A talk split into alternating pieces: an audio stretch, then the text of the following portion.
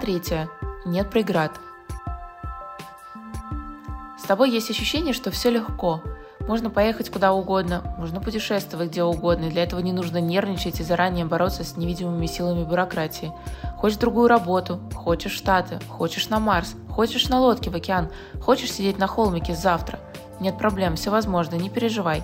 От тебя всегда есть ощущение, что любая занудная формализованная бытовая вещь – это просто элементарный квест, который решается в секунду, если только расслабиться и не истерить. Ты не говоришь, что сейчас сам все сделаешь за другого человека, не делаешь. Ты говоришь, что готов сделать все вместе и все получится.